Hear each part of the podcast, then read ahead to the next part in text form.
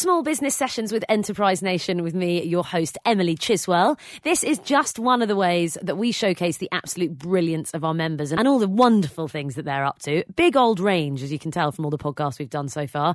And hopefully it's a good excuse for you to take a bit of time out, have a break, make a cup of tea, and just get a bit of inspiration, a bit of motivation, if nothing more. This week's Enterprise Nation member has come up with an addition to the big Airbnb craze. Trove is a specially curated little wash bag, if you like, of all these different products from small businesses sourced in and around the area where the Airbnb is being hosted. So, right, Ada, start me at the beginning. If I meet you, I meet you out and about. Yeah. How do you describe what you do? Okay, so uh, what we do is Trove, and we look for local treasure around London. So treasure. I mean, talk me through it. What? What? Break it down. For So the treasure we look for is things that we can. It's usually like consumables or little gift items that Airbnb hosts can give to their guests. It's such a cool little idea. So basically, making it a little bit extra special. That I always steal the shampoos from hotels. And that's vibe. pretty much where we got our idea from. okay. So tell us, tell us a bit more about how it all came about.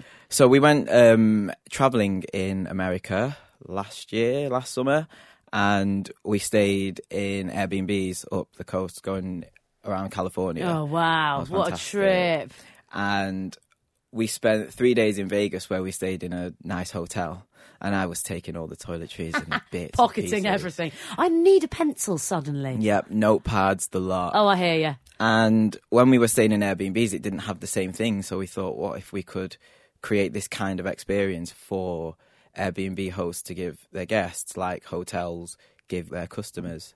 So that's basically and And that's so, pretty much it. so, but then take us from there till now. So I went back to work and I had like a little notepad and I started scribbling like how much all these little bits and pieces will cost. But the first thing was the toiletries because you obviously need like mini hotel style toiletries. And so we found Wren who do those in London and they're based at Edgware Road. So I asked them if we could use their toiletries and they were like, yeah, that's great. And then it was like coffee. So I found a roastery in East London and they were like, yeah, sounds great. So, and this is like, it's quite difficult to get these things in small sizes. So it was basically just asking people to do stuff they've not done before. So it was more like you found the products, and then would you be interested in doing them small for this? Very rather- much so. Okay, I bought all the products full size first and put them in a shoebox. and then Honey, I Shrunk the Shoebox, shrunk Yeah. it down. Amazing. So, and is it something that you've chosen? Like, are you choosing brands that I don't know? I'm interested in how you know what. So what how do we choose the brands? Basically, we with stuff that we like. The brand or the product has to have a nice story behind it that people can buy into, and something a bit different. Yeah, it's different. Goes with the Airbnb mentality, though, That's isn't it. it? I guess. So we we were just hoping to sync or align our stories to help even smaller companies have like a platform to share their stuff. Yeah, and so is it something that you're looking to do different, you know, collections and change the products, or you do have sort of set ones that you use? So at the minute we have a set one, but we also have um, an essentials package where the things we can do change according to what we find, which Yeah. is a great way to get things out there quickly. yeah, definitely, and so exciting for small startup little companies. An Very amazing so. platform. Yeah, ex- I, I think it's such a wicked idea. I love it because it works for both ends of. It's, you know, that's the thing that's exciting about it. I think. Definitely. Um, you talk about your day job. So is your day job anything to do with this, or is it something completely different? No, I was actually actually trained as a project planner. Okay, which is totally different. It's completely different. So I was like planning um, oil projects in the Middle East. wow. Um, yeah, so that that was my background. I've got a very very mixed career background. Yeah, well, that's this no, just adds to it. I was just going to say cherry on the cake. Mm. Um, and so, um, challenges. Tell us, talk us through a bit about what's been hard by setting up. You know, setting up Trove. What have you found difficult in the development of all of it? um, you think stuff will take a short amount of time because you just ask someone and then you just wait for the answer. Then you know it's binary, it's one or the other. But it's never quite like that. It's usually somewhere in the middle, and it's usually a few weeks longer. Like, hurry up. Yeah. So just be prepared that it takes a lot of time. Very much so. And I've also, I wouldn't take those things personally either. It's like not you personally, it's everybody is very busy. It's that awful thing though. It's like that one email you send and you're waiting for like two weeks, whereas for them it's like the fifth email they got in that very minute. much so. That asks for the same thing. Yeah. So yeah, don't take it personally and keep plodding. And what, any other any other challenges? Any other bits that you found difficult? Um, I think for us, because the packaging is very important to the product, packaging design was a challenge. We started off with a shoebox, and then we went to a cardboard pizza box, just so we could get the layout of the Like literally just going around to the local takeaway and being like, "Can I have one?" we ordered them. We ordered them. like we was getting, we were getting samples from everywhere, and so we had shoebox. Then the shoebox changed to like we were trying to avoid a coloured box because the box is very important, and coloured box screams Happy Meal. Yeah, trying to avoid and that. takeaway. Yeah, so we're trying to avoid that.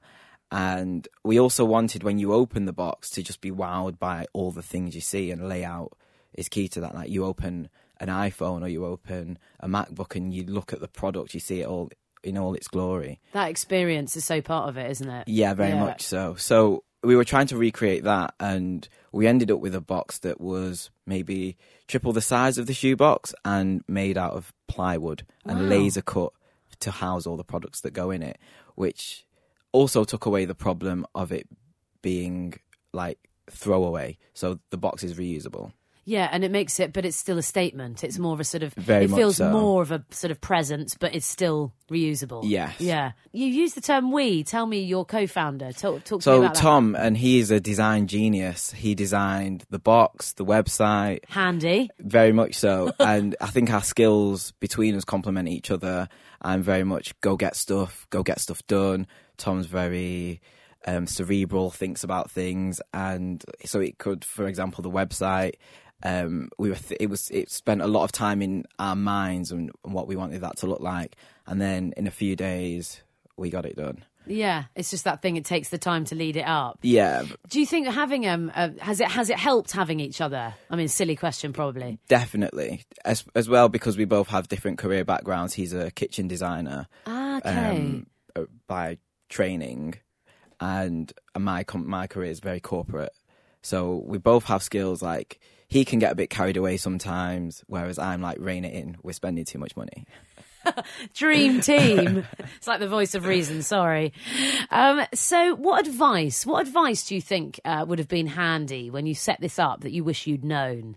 Is there anything that could have been good to have up your sleeve? Yeah, I would.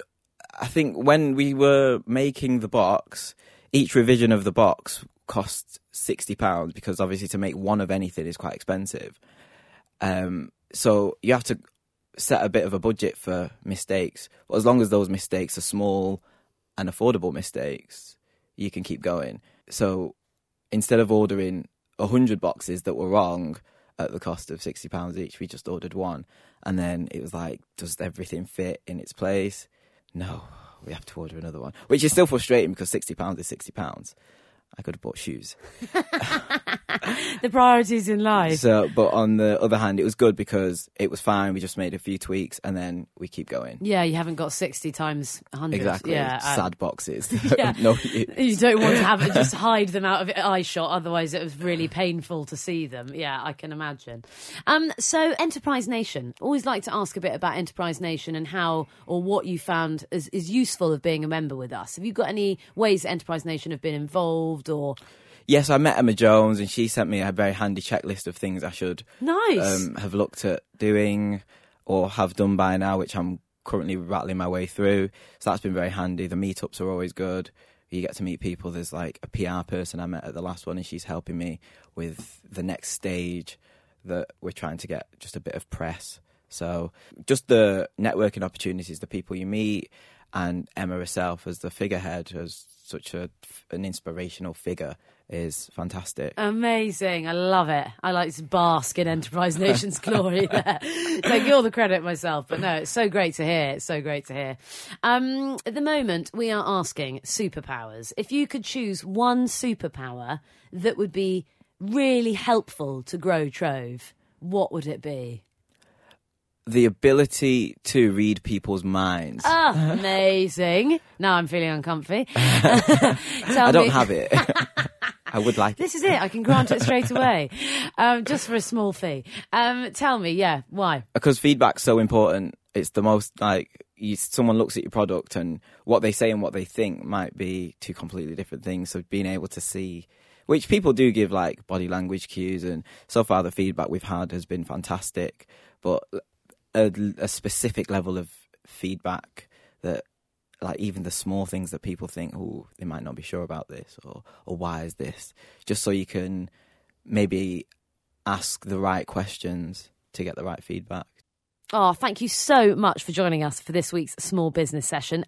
Uh, if you are listening to this, by the way, and you think, ah, my small business, this would be a good place to chat about this, then get in touch with us. Head to our website, enterprisenation.com. All the details about how to become a member with us are on there. There's all sorts of benefits of being a member with us. This podcast is just one of them. Events, discounts to those events, uh, meetups with other members doing similar things, online masterclasses and specific topics to give you expert advice. That's just for starters. Enterprisenation.com for more details. Next week, work experience. It's a notoriously difficult one, isn't it? We are chatting to the Enterprise Nation member that has founded a new program to help people get work experience. More about that next week. Look forward to seeing you then.